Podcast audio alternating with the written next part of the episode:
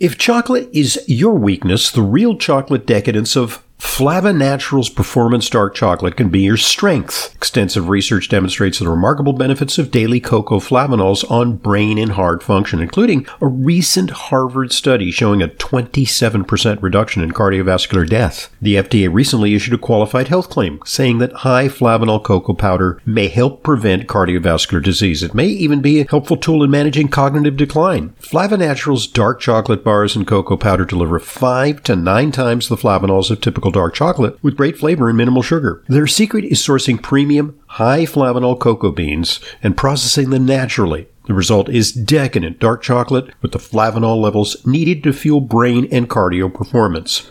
I use it every day. For more information and to order, just go to flavanaturals.com. There you'll find the extensive research behind cocoa flavanol's benefits and great recipes too. That's flavanaturals.com.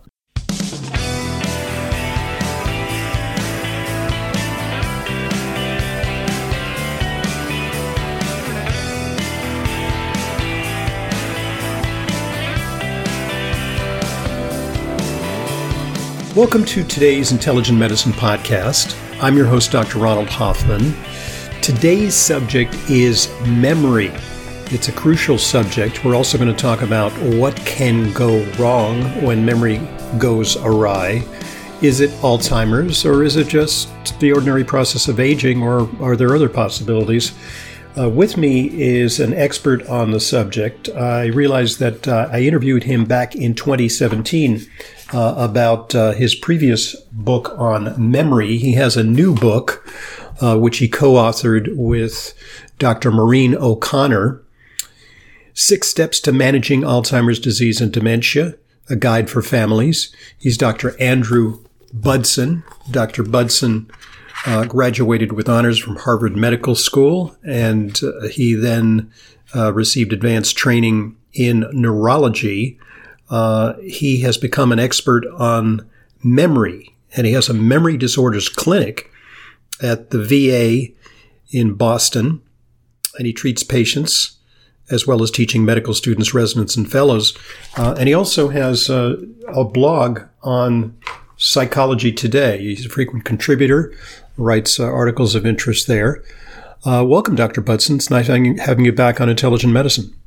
Well, thank you so much for having me. It's my pleasure. So, uh, you know, on the subject of uh, memory, uh, you know, I guess uh, a lot of folks uh, my age, uh, I'm 68, and I think I have a good memory. I have a great memory when it comes to medical stuff. people are sometimes astounded with the stuff that I come up with uh, when I'm doing my radio show and people query me about some uh, oddball medical disorder. But when it comes to something, things like pop culture, you know, sometimes I, I go, yeah, you know, I just saw that uh, old movie Five Easy Pieces, and you know, the actor, the actor, I, and I can't, I can't quite remember his name. I perseverate. Oh, and yeah, yeah, it's Jack Nicholson. It takes me like a couple of minutes to remember. Uh, and then I worry, you know, I'm 68. Uh, is this a sign of deteriorating memory? Uh, how do you know uh, whether you're progressing towards dementia, whether that's you know just perhaps stress or you know ordinary uh, uh, age-related memory impairment? Uh, yeah, it's a great question and one that I get asked very frequently. So the the good news is for for you and all the the listeners out there that to have difficulty retrieving uh, people's names, names of movies, names of restaurants, other proper nouns is just a normal part of aging and is not something to uh, worry about. The type of memory loss that makes me concerned that at least it should be investigated is when uh, information that uh, you know well about uh, uh, an upcoming uh, event or something that you did yesterday, like you know what you had for dinner last night, when that type of information is rapidly uh, forgotten. So you know it's okay to maybe need a, a bit of a hint or a reminder to come up with the name of the restaurant, but one should be able to describe, you know, the people that were there, what you ate, uh, things like that.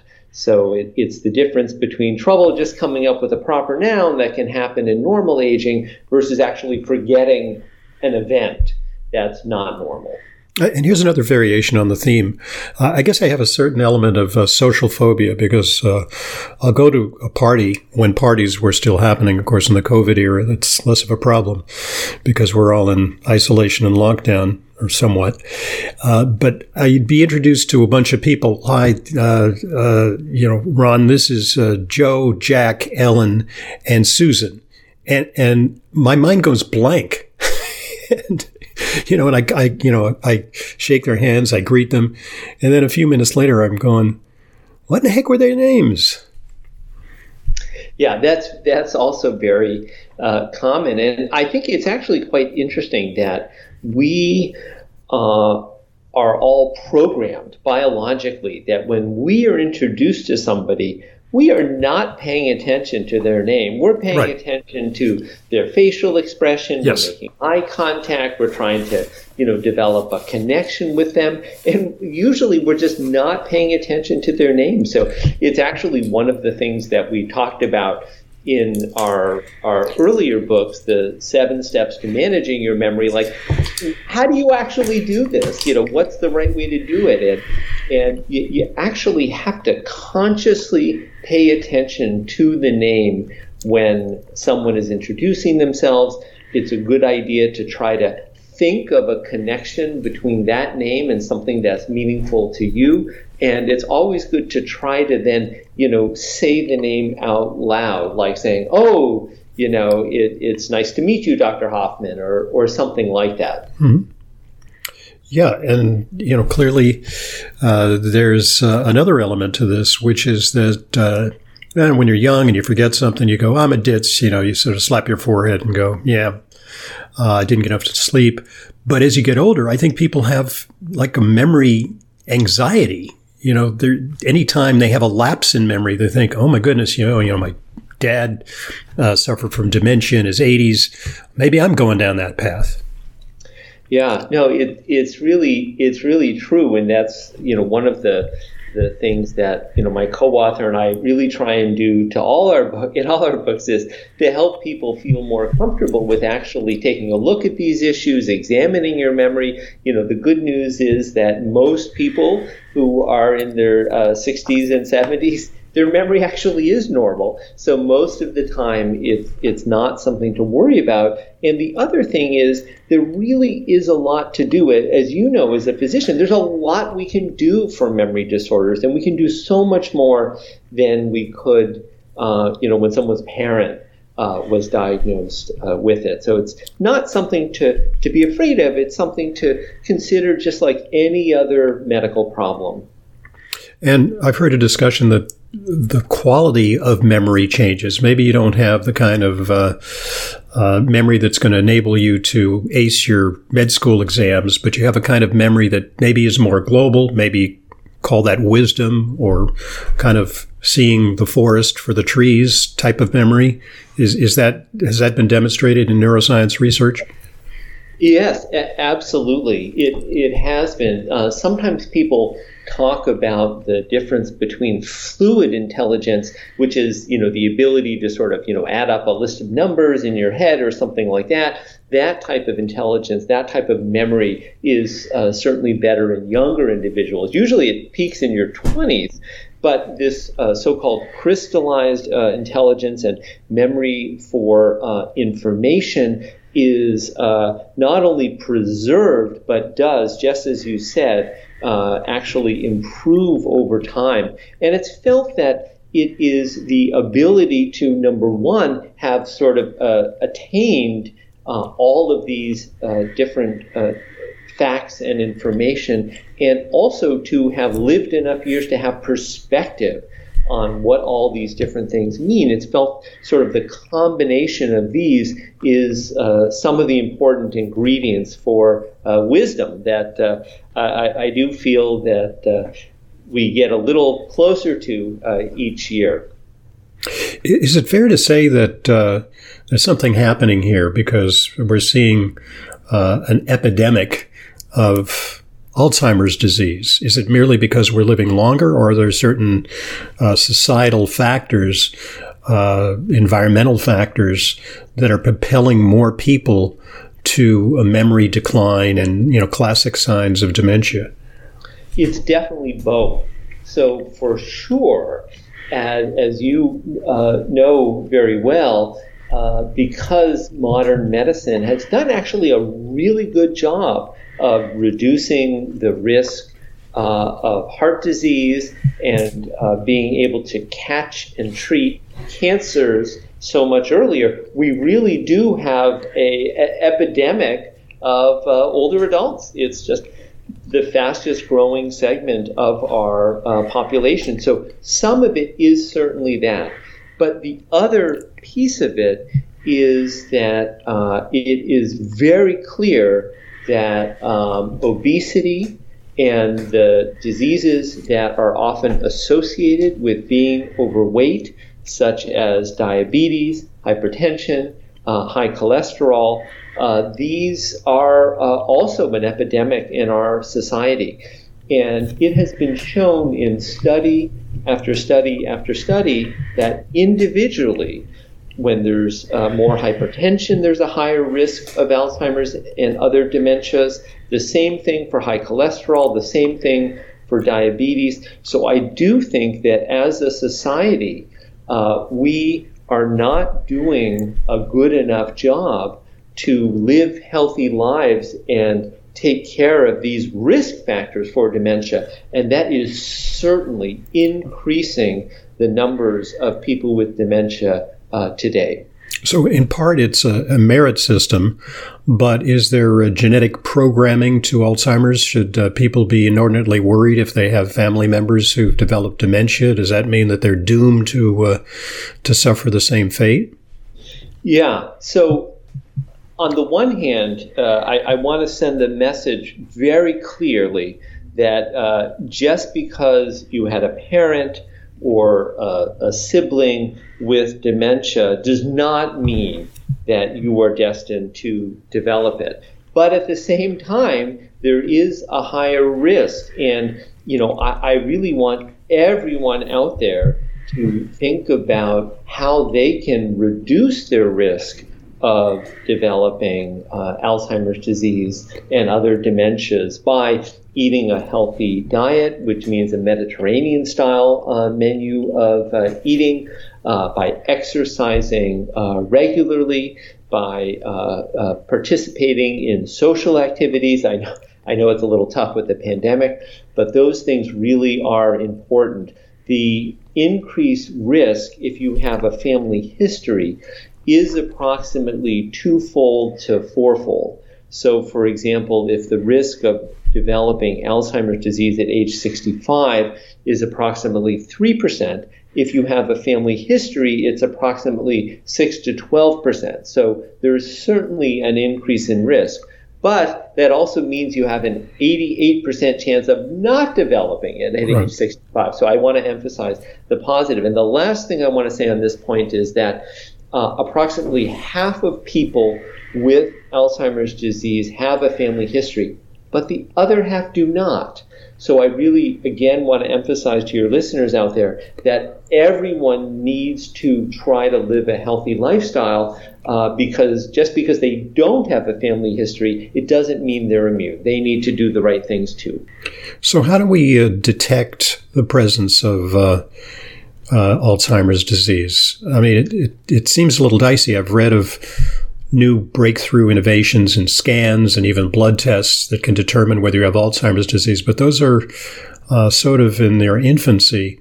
Uh, then there are the neuropsychiatric tests. Can you, can you uh, tell us about how a person or a concerned family member uh, might uh, access some of these tests to determine whether someone is moving in that direction?